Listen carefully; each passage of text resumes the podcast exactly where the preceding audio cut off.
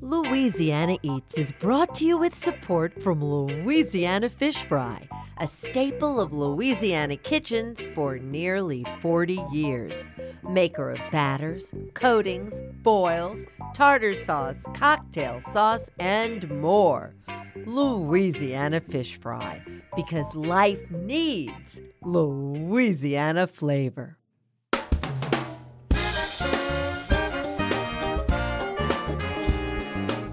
From our studios in the Southern Food and Beverage Museum in New Orleans, this is Louisiana Eats. I'm Poppy Tooker. Businesses open, businesses close, but some businesses manage to come back from calamities of biblical proportions. On this week's show, we learn what it takes to rebuild a beloved brand after a long hiatus. First, we hear from Drew Ramsey, whose family has run Hubig's, makers of New Orleans' favorite hand pies, for three generations. At least they did, until a fire destroyed their factory in twenty twelve. But like a fried phoenix rising from the ashes, Hubig's is back in business after a ten-year hiatus.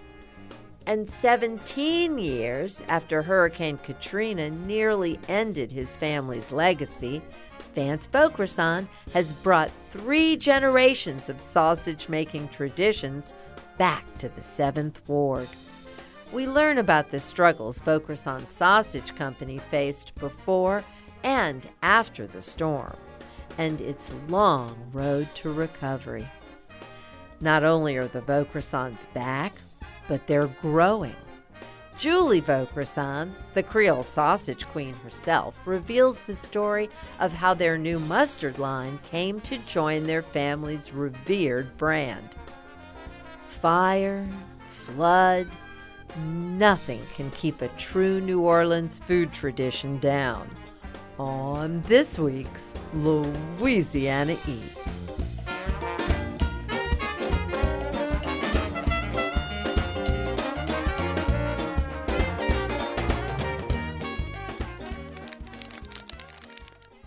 Listen.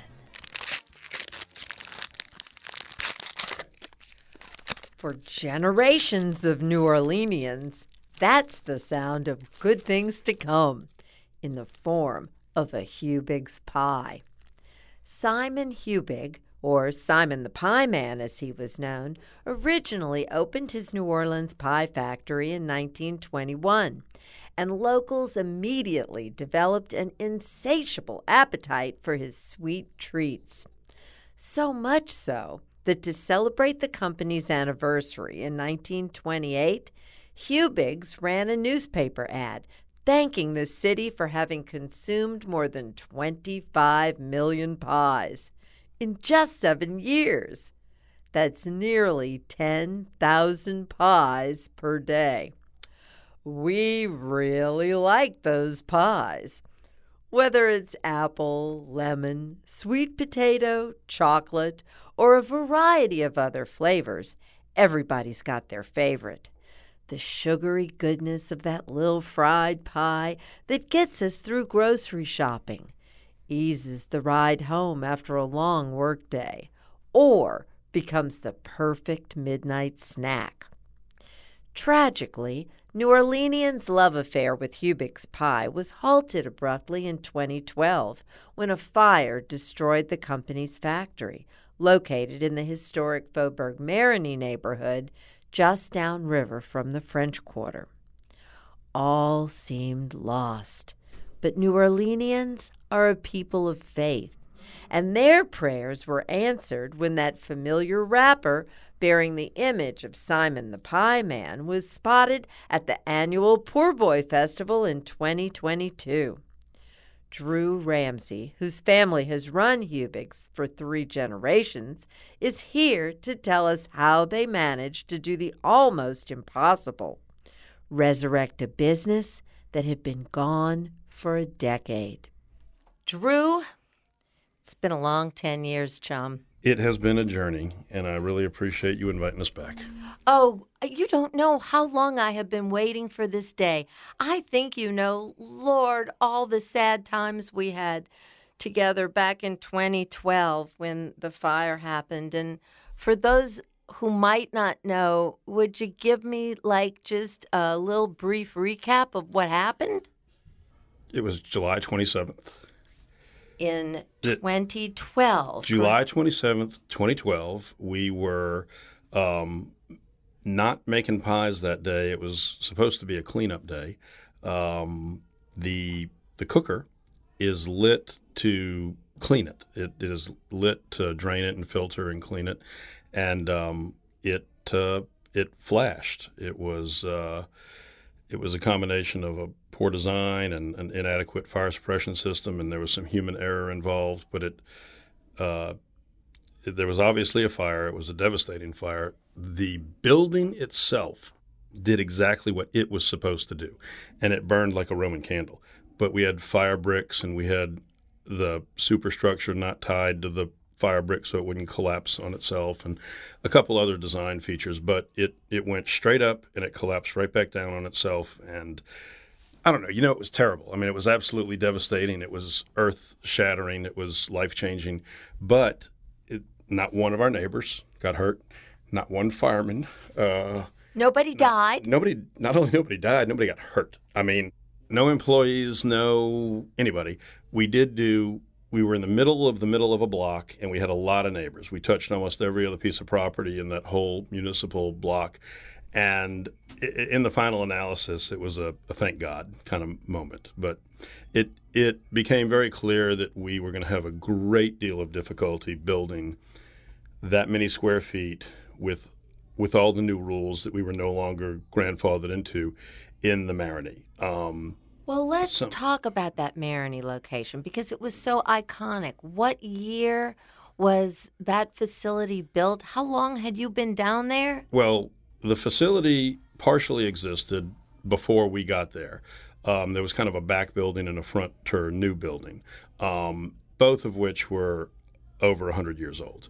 Uh, the new building was one hundred years old. Um, we were rapidly approaching our hundredth year in business at the time of the fire. Um, we were on a no uh, a no truck route. It was very, very hard to get yes, you know you get deliveries trucks. on a no truck route. So, it, but that building was where we had been for we had been there for in excess of seventy-five years. The man himself, Simon Hubig, had come to New Orleans. Uh, after setting up his first shop in the Kentucky area, and then he set up another shop in the Dallas-Fort Worth area. And by the time he got to New Orleans, that's where he was running his bakery out of the, the New Orleans location. At the time of his death, he, he had ten bakeries across the country. He was really quite an entrepreneur. He had what effectively was, maybe you would call them franchises, before that word was really in the in the American lexicon.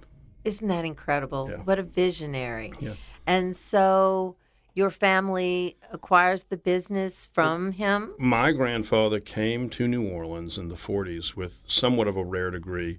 Back then, um, he had an M B A, and he was allowed to, he was a bookkeeper. He was allowed to participate in the management of this uh, New Orleans location, and he was allowed to buy into it. And at the time of my grandfather's death, he owned half of it with another gentleman. That other gentleman did not have any children, uh, but he did have a nephew, and that second generation of those two families were contemporaries. That would be my father and and the um, and the nephew of my grandfather's partner. And I was the third generation of one of the two sides. We had the fire in July of twenty twelve, and um, my dad and I absolutely wanted to pick up the pieces and go forward. And that's when the, all I can say is we were not in harmony with the insurance company and um, the time, energy, effort, family treasure that it was going to take to redo what we had, when really the news that we immediately got was you can't really redo what you had where you had it. Like, you have to reinvent the wheel. So that's that's what started us on the journey to get equipment and find a location. It has been a journey. It has absolutely been worth it, but it was it was a journey. it's my guess most of the neighbors down in the Marigny probably missed you. Like you were, they loved you, you know. You were such a part of the neighborhood, and New Orleans loves you so. We had a really good relationship with the police in the Marigny and uh, the neighborhood association and all of our neighbors. When when we went before the city council to try to rebuild at that location, our neighbors spoke on our behalf and said that they supported the the plans that we had submitted, um, which, which you know, in hindsight, I, I really wish that we would have been able to do that at that location. But the city of New Orleans was very gracious. Uh, surrounding parishes were very gracious. Uh, every step along the way, uh, the parish presidents, Saint Bernard, Jefferson, um, all the way up to Gramercy and Gonzales, they, people were very supportive, very, very supportive. Well, it must have been such a bright spot just to have that overwhelming community love and support, but to reproduce what you had that was necessary to make the pies, that was a huge daunting thing. Explain about the machinery and what you had to do. We knew that was going to be a key to our success, and the people was quite important, and we stayed in touch with as many people as we possibly could. Um, I'm telling you right now, at the time of this conversation, the gentleman making our icing has been making icing for Hubig's for forty years. Um, he knows what to do and how to do it, and that that's just a brief, for example. There are other employees that have been there making dough, um, cooking the pies, wrapping the pies, just we have a lot of former employees, and the experience that they bring is uh, it's very hard to put a, a figure on that. It's it's just unbelievably uh, important, and it's it's truly appreciated by by myself and, and my father, I know. And the machinery, which I think you asked about, is equally – it was critical to me to duplicate what we had. We know what worked, and that's what we were going to do. There's always, oh, you can do a new and improved. There's always, oh, you can make them faster, or you can wrap them faster, or we have this whatever that can that's better. We wanted every step of the way. It was based on authenticity. And, and there are a million little examples of me personally letting the good get in the way of the perfect. But the pie machine that we are operating with, the pie forming machine, I bought from the grandson of the gentleman that my grandfather bought his first pie machine from. And, you know, it, it was that necessary? Well, to me it was. Yeah. Absolutely. Um, we used to sell a four ounce pie. We sell a four ounce pie. It is also identical truly in every way that you can imagine. Do you want to tell us a little bit about your new location? Well, it's uh, we enjoy a Jefferson Highway address. We're practically um, under the the railroad tracks. It's uh, it's conveniently located for a lot of um, thoroughfares, getting onto the I ten, getting up and down Highway ninety. Those longtime employees, the army of them, you must be astounded, Drew, and they must be. When when they walked into the factory and they could see those with the institutional knowledge could recognize their former institution. Every what single one of them said, you know, we can work with this. We we know what to do. When when are we coming back to get this rolling? And, you know, we had to wait for the fire marshal's approval, and we had to wait for the the certificate of occupancy. We had to wait for all that just logistical bureaucratic stuff, but that all happened, and um, you know we made we made pies, and the the support we got from the employees was very overwhelming, emotional. But the support that we got from the the people that showed up, we we purposely did not put on social media. We didn't take out an ad. We didn't say we're coming. Quite frankly, I thought that was poor form. We had been telling our loyal customers, be patient, wait, trust us, for too damn long. And I I wasn't going to report any news until we had good news to report. And trust us, we're coming soon, wink, nod. was that was done. You know, it it, it was radio silence. And when we started to sell pies, uh, you know, we I like you know the build a better mousetrap sort of theory. We we were welcomed back to our beloved city with open arms, and we did ask our loyal customers to please support that which they cherish, and they have. And we, again, words fail to say how important that is to us, our employees, our suppliers, which also we keep suppliers local, local on a religious basis almost. Yeah. yeah. There's very obvious exceptions to that, but when we can buy anything local, we do, period.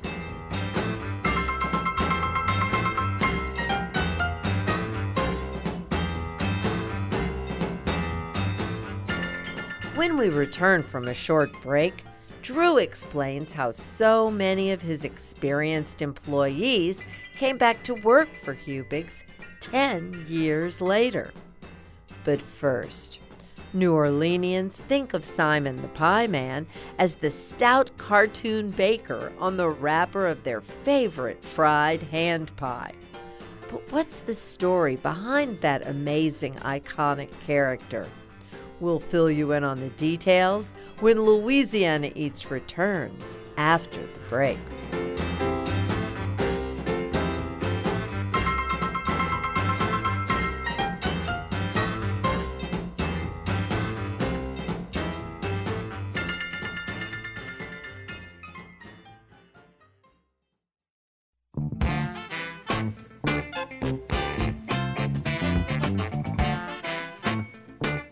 I'm Poppy Tooker, and you're listening to Louisiana Eats, edible content for Louisiana food lovers. Louisiana Eats is brought to you with major support from Crystal Hot Sauce, now celebrating one hundred years of hot sauce deliciousness. Always made with just three simple ingredients: aged red cayenne peppers, distilled white vinegar, and salt. Nothing artificial. Crystal Hot Sauce. Step out of the heat and into the flavor. From Rouse's Markets, synonymous with seafood, straight from Louisiana's waterways. Rouse's Markets tastes like home. And from Camellia Brand, beans done right, a New Orleans tradition since nineteen twenty-three. Camellia is celebrating their centennial with innovations for today's lifestyle. Beans for two. If a bag of beans is too big for your family, Camellia's New Orleans-style red beans for two and Cajun-style white beans for two has everything needed for dinner in today's smaller households.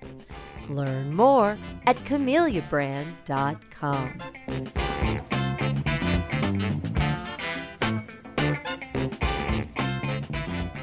Here's this week's culinary quiz question, brought to you with support from Popeye's Louisiana Kitchen.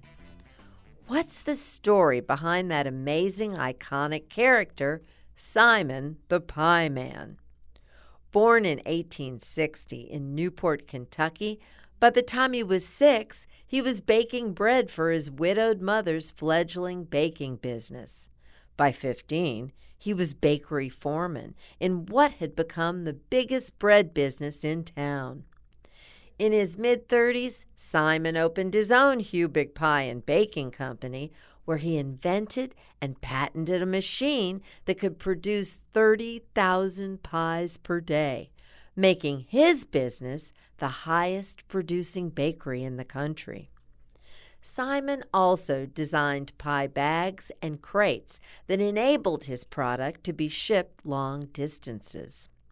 In nineteen ten, the federal government called on Simon, inking a deal to replicate his thirty thousand pies per day machine. It seems Uncle Sam wanted to provide fresh snacks for the men building the Panama Canal. Two years later, at age fifty-two, Simon retired after selling his business to the F O Stone Baking Company. No one knows why, But half a decade later, Simon came out of retirement and went to work for the Stone Baking Company, opening branches in Texas. Then, in nineteen eighteen, he once again became his own boss, establishing the Simon Hubig Company of Fort Worth, where he made pies for soldiers serving in World War One at Camp Bowie. Within a year, he had opened locations in Houston, Dallas, and San Antonio. In nineteen twenty-one, Hubig envisioned a national expansion that would start in New Orleans. At the time, he told the local newspaper that he chose the Crescent City because, I quote, New Orleans appealed to him as a great pie-consuming market. He moved into the Faubourg Marigny location, where Hubig's pies continued to be made until the devastating fire in twenty twelve. Five years after opening his last bakery, Simon Hubig died at the age of sixty-six. Three years later, the Great Depression hit, eventually closing all Hubig's Texas locations. But the love of New Orleanians' favorite little fried pie kept the last Hubig's open. And now, after one hundred two years, the Hubig's pie still makes for some good Louisiana Eats.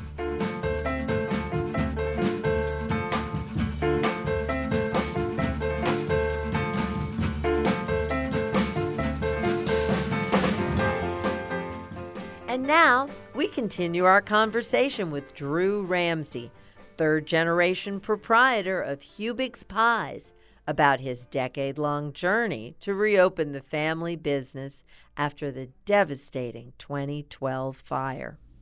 I think we did a really good job of staying in touch with our former employees and our former suppliers. That, that really has been, I don't know if it's been the key to our success, but it has made a tremendous difference. I, I don't know how to say this without sounding braggadocious, but day one, minute one. I mean, the first batch of pies, I added it up for fun one day. We had we had something like four hundred years experience with the people that were involved in making the, making the first the, pies. The yeah. pies again, which of course that finally happened for the Poor Boy Festival yes. last year. You all yes. surprised us. Yes. I, I have one curiosity. What in the world did those employees do for ten years, oh. Drew? You know, we had about forty employees at the time of the fire. And uh, again, the support that we got after the fire at that critical time was overwhelming. The the Donnie Rouse, for example, said, anybody who needs a job, send them over. Like, we'll find a home for them. And I appreciate that, and I'll never forget that. But that was not the only conversation like that. There were other organizations that said, you know, if your guy comes, we will welcome them. And, and when you rebuild, we will we will shake hands and part company friends because we know that this person wants to go make pies. It is so rare to have lived to see this Hubig's pie mania. It was that exact same feeling when you came back at the Poor Boy Festival as the best surprise the city ever got. We, we had an idea that we were going to be welcome back. But it was an absolute guess. It, it was just an absolute guess as to what magnitude, how many how many units we needed to bring to the Poor Boy Fest, how many we needed to make in advance.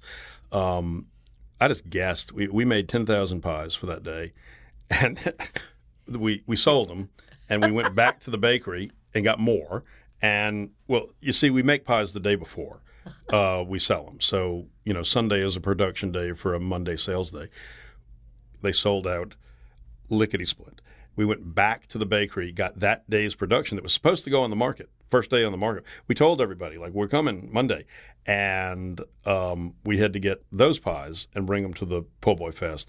And we, and we sold out of them, which was a wonderful feeling. It was pretty crazy behavior in the stores, huh? You have some store stories for me? And we got the, the store stories were also heartwarming, and I wish that there was I wish there was more that we could have done about it. We production was absolutely maximized, and um, stores were getting aggravated with this, and customers going to stores were getting aggravated with this, and um, you know, I know they got a delivery and they're keeping them behind the counter, and the the clerk, I know that clerk is taking them home to his family, and he's not letting me buy more than two, and I I I, I wish I could help you, you know. Um, We we were letting people order pies online, and we had to shut that down a few days after we got started because, again, I thought it was poor form to continue to take orders when we knew we weren't going to be able to fill them in a, a reasonable time frame.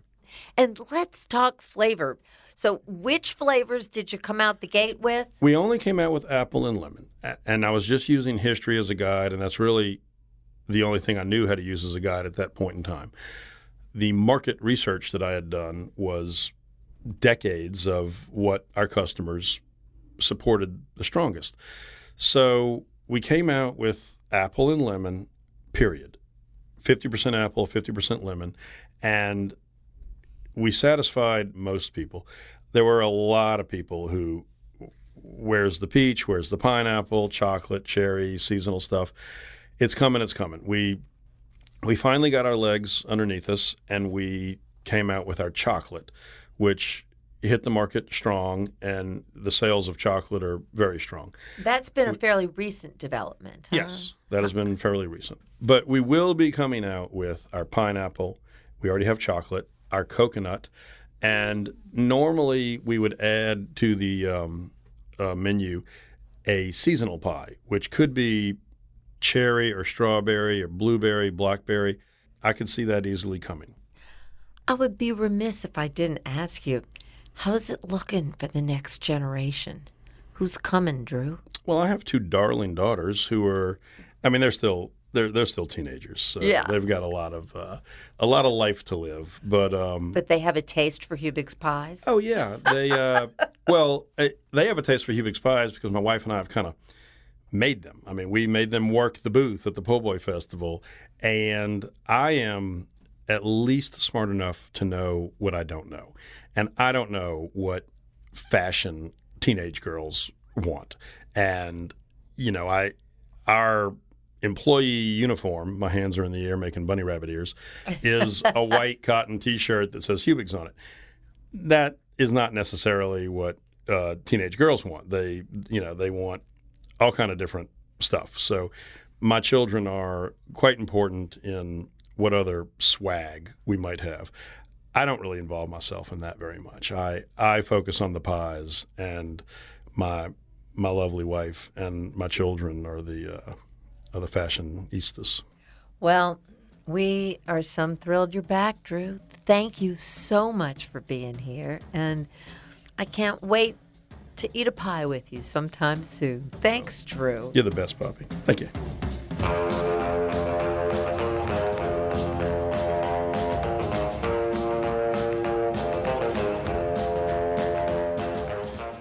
That was Drew Ramsey, third-generation proprietor of Hubig's Pies in New Orleans. To learn more, visit hubig's dot com.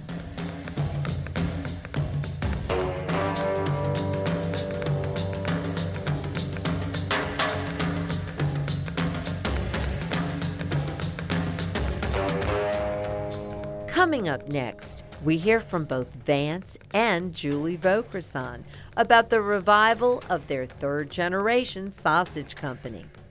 Like all the businesses in this week's show, Louisiana Eats will return after a break.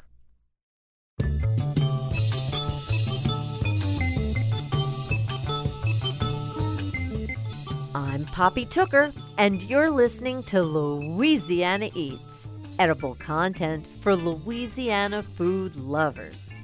Louisiana Eats is brought to you with support from Louisiana Fish Fry, now doing for chicken what they've always done for fish. Fried chicken tenders, wings, sandwiches, and more. Louisiana Fish Fry has you covered with a mix specially for chicken. Louisiana Fish Fry, because life needs Louisiana flavor. And from Visit the North Shore, Discover world-class culinary flavors on the North Shore this summer. Experience the bounty of the bayou and rich culture from award-winning chefs, soulful mom-and-pop restaurants, extraordinary bakers, and creative mixologists.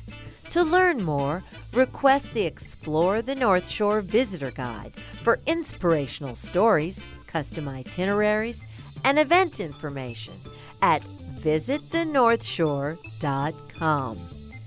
Saint Tammany Parish, Louisiana's easy escape, just forty minutes from New Orleans' French Quarter.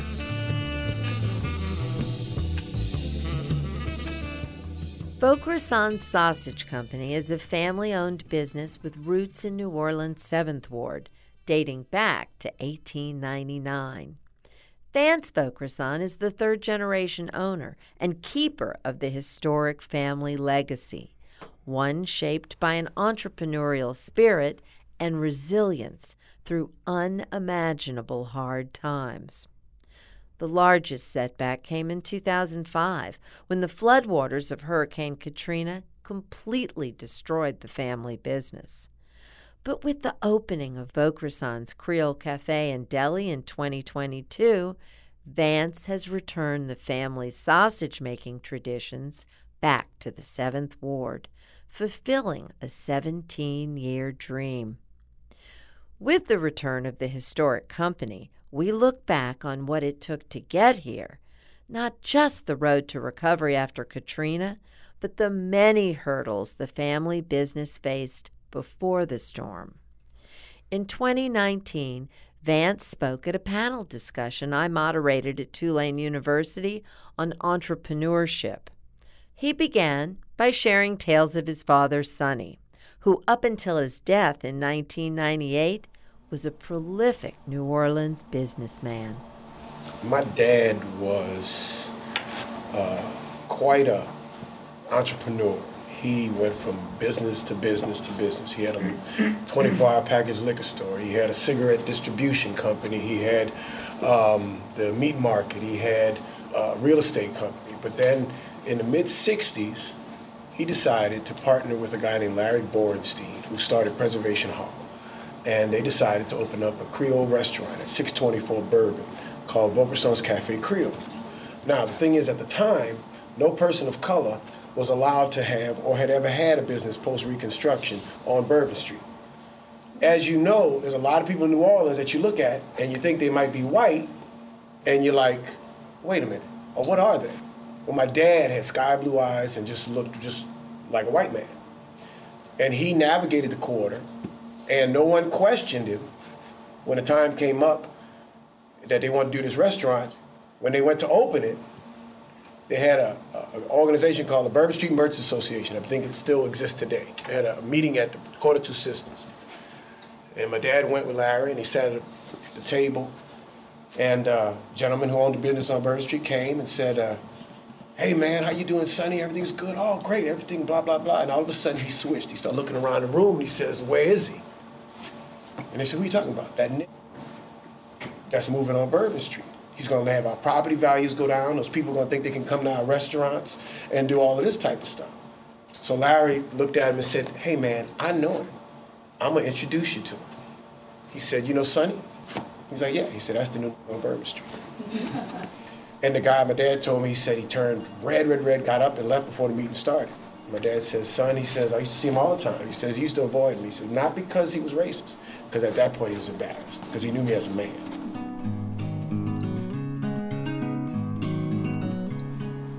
We stayed in the quarter for about nine years. Bourbon Street changed. The restaurant business changed. We sold it, moved out, went back and had our meat market. And then my dad got this big idea. I want to have a sausage processing facility. We struggled for a long time, and then finally they had a gentleman who had a, uh, the largest grocery store chain in the city, John Schweig. We finally got in Schwegman's. And then from there, we went to Winn-Dixie, we went to Canal Villery, we went to uh, Sam's, we went to all of them and got in their stores. In that time frame, we had people who told us, we're going to put y'all out of business. We had processors that said, oh, we'll put you out of business. All because we were a minority company. They didn't want us to come into those play areas to try to make and, and, and bid us out. The stuff they were doing, we knew it was illegal. And they did whatever they could, but we stayed. We had, we were in so much debt. We had lines of credit maxed trying to compete just to float money, to bid and bring all this stuff in. We just kept fighting. Eventually, they called us and said, we want to wave the white flag. We want to go ahead and say, look, you keep these, your products, and let us have the rest. I said, well, we're going to keep our products, and we're going to take a few of the other ones just because you put us through this foolishness. And everything was good, and then Katrina hit. And the one thing that I learned is called crisis management.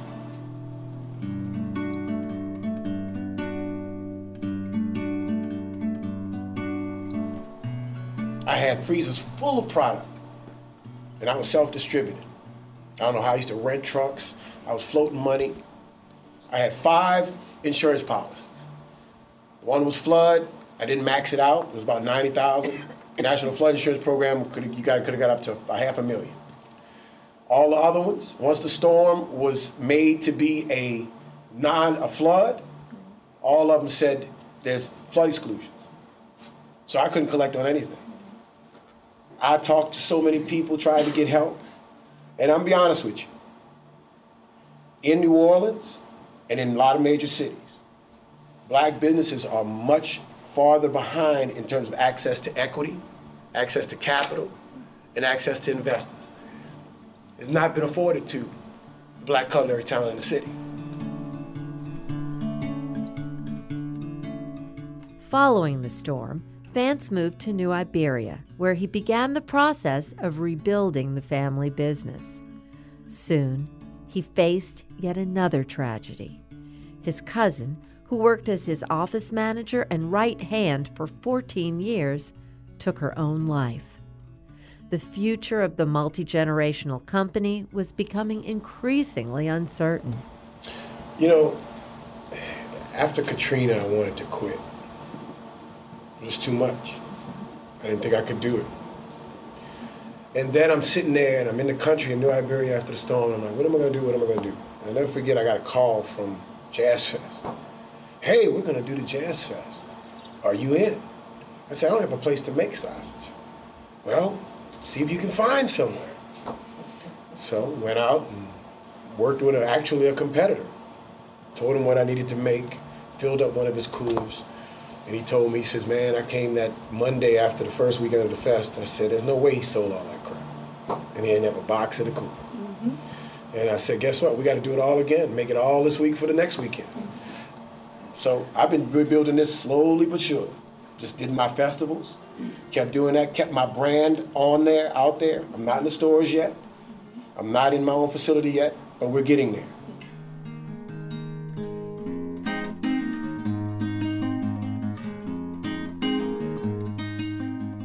That was Vance Vaucresson speaking with me in twenty nineteen as part of a panel discussion on entrepreneurship.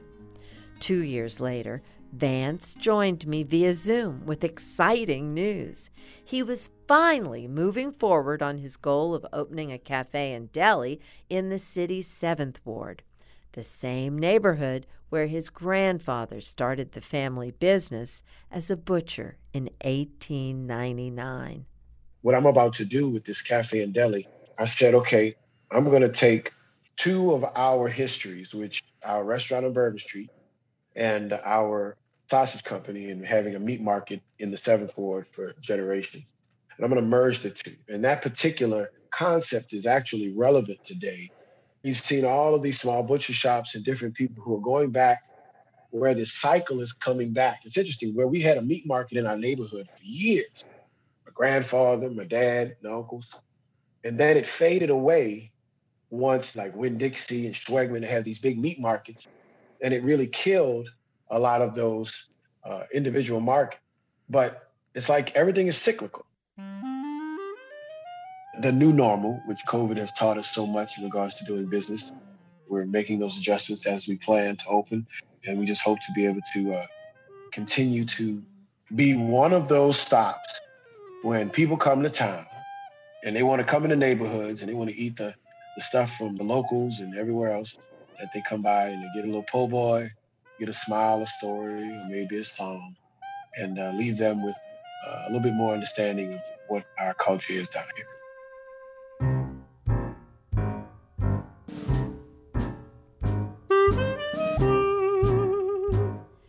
Vance Vaucresson, third-generation owner of Vaucresson Sausage Company, speaking with us in twenty twenty-one.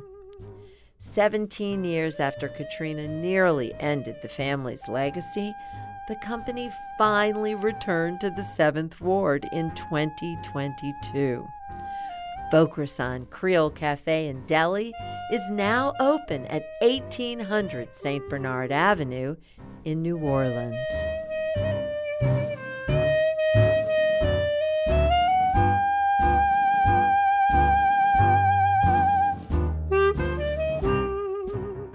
Not only is Vaucresson Sausage Company back in its brick and mortar form, it's expanding. Our next guest, who's been a part of the family business for many years, has been leading the charge. She joined us in the Louisiana Eats studios to tell us all about it. I'm Julie Vaucresson, the Creole Sausage Queen. Oh, my goodness, royalty in the studio. Thanks for coming to visit with us. How did you get to be the Creole Sausage Queen? You know, it just kind of evolved. And it's become a moniker, and everybody in my house laughed at it. Now they're seeing it, and they see people, we're out in the grocery store, and they're like, hey, it's the Creole Sausage Queen. And I respond, ew. It's my alter ego. You married into the dynasty, didn't you? I did. I married the Sausage King of the Seventh Ward. So, Julie, how long have y'all been married, and, and how do you come to this sausage business? This year will be twenty-two years, and I can't believe it. It feels like like it's been all my life, actually. But about right before the pandemic, took a leap of faith, quit my job, and started working full-time, and then everything shut down. You and Vance have opened up an iteration of Vaucresson's Creole Cafe, a business that, of course, was your father-in-law's many years ago. He had on on Bourbon Street. Right. And, you know, it was important to us, and I think part of the reason why I left my job is that it's a family business, and there needs to be family present. And so now it's not just me. My kids are working with it as well. And it, so it was super important to us to continue the tradition. Where does your creativity and the new directions that you've gone in, what's the origin of that? So I started doing recipes so that we could enlighten our audience, and it kind of, it caught on. I started doing a cooking segment on Fox eight. Um, I did that for a few years. And then in addition to that, I said, what goes with sausage? Mustard. So I started a mustard and condiment line, and it's taken off. Walk us through the development of your mustard line. Well, when I had the idea, I thought it was going to be easy breezy. But I've learned so much about mustard, the seeds, Um, everything that goes into it. Um, after the Jazz Fest in twenty nineteen, I was doing all the bookwork, and I looked at it. I said, we're ordering pallets and pallets of mustard. We should do our own. That way it would be a perfect complement to our sausages, but then standalone products as well.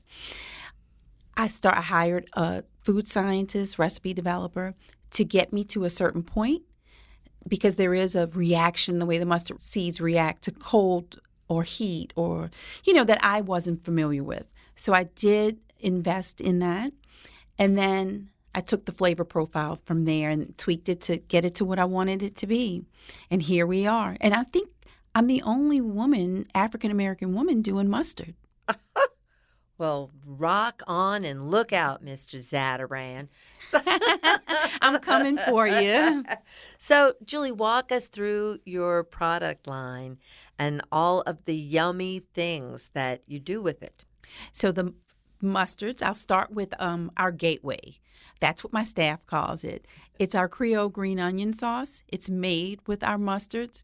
Anybody that says they don't like mustard, you try this one, you're ready to try the next one. And it's really, we've had that one at the Jazz Fest for probably three years, and people kept raving about it. So we went ahead and got that one bottled.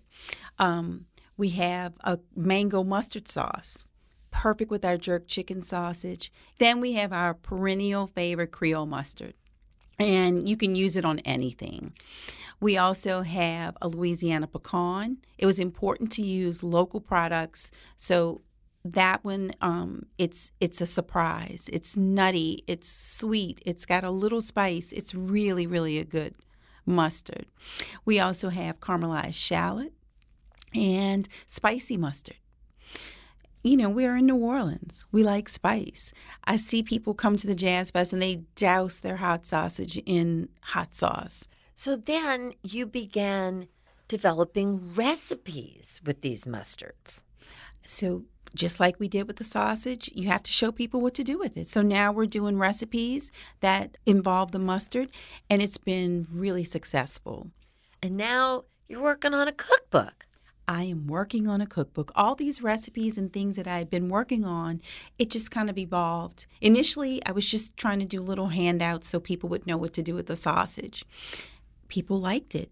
They wanted more. They liked seeing it on T V. So here we are. So I'm doing a cookbook.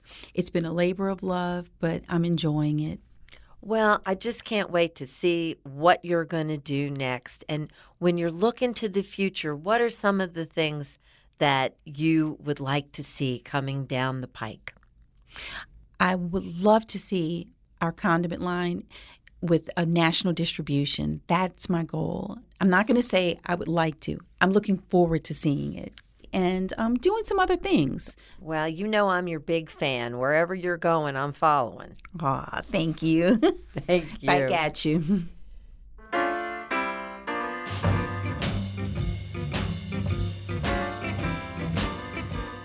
That was Julie Vaucresson of Vaucresson Sausage Company. Learn more at Vaucresson Sausage dot com.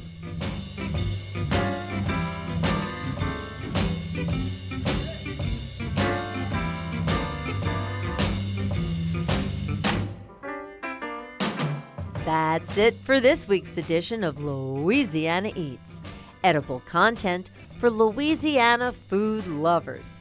Catch up on previous editions of Louisiana Eats on poppy tooker dot com, where over a decade of Louisiana Eats is available for pod and webcasting, along with recipes and cooking class videos, too. And don't forget to rate us on your preferred podcast platform. Louisiana Eats is made possible with major support from Popeye's Louisiana Kitchen, Louisiana Fish Fry, Crystal Hot Sauce, Rouse's Markets, Visit the North Shore, and Camellia Beans, celebrating their centennial with an innovative new product, Beans for Two. Camellia's new red beans for two and white beans for two include everything needed to cook two authentically seasoned bowls of beans, scaled for today's smaller households. Learn more at camellia brand dot com. And from D'Agostino Pasta, celebrating our culture with fleur-de-lis, crawfish, and alligator-shaped pastas. All handcrafted in Louisiana, just as it's been done in Sicily for centuries. Visit D'Agostino Pasta dot com to learn more. And if you're ready to get your Halloween started, Save Our Cemeteries has some fun for you. Join us at six thirty p.m. on Wednesday, October eleventh at Metairie Cemetery, when I'll be sharing all my favorite haunted restaurant stories. Tickets are fifteen dollars, and there's a reception and book signing to follow. For more information, visit save our cemeteries dot org. Original theme music composed by David Pomerleau and performed by Johnny Sketch and the Dirty Notes.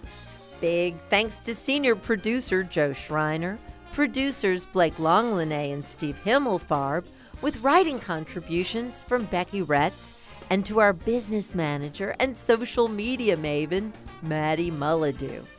Catch up with us anytime on Instagram, Twitter, and Facebook, too. Louisiana Eats is a production of Poppy Tooker Broadcasting.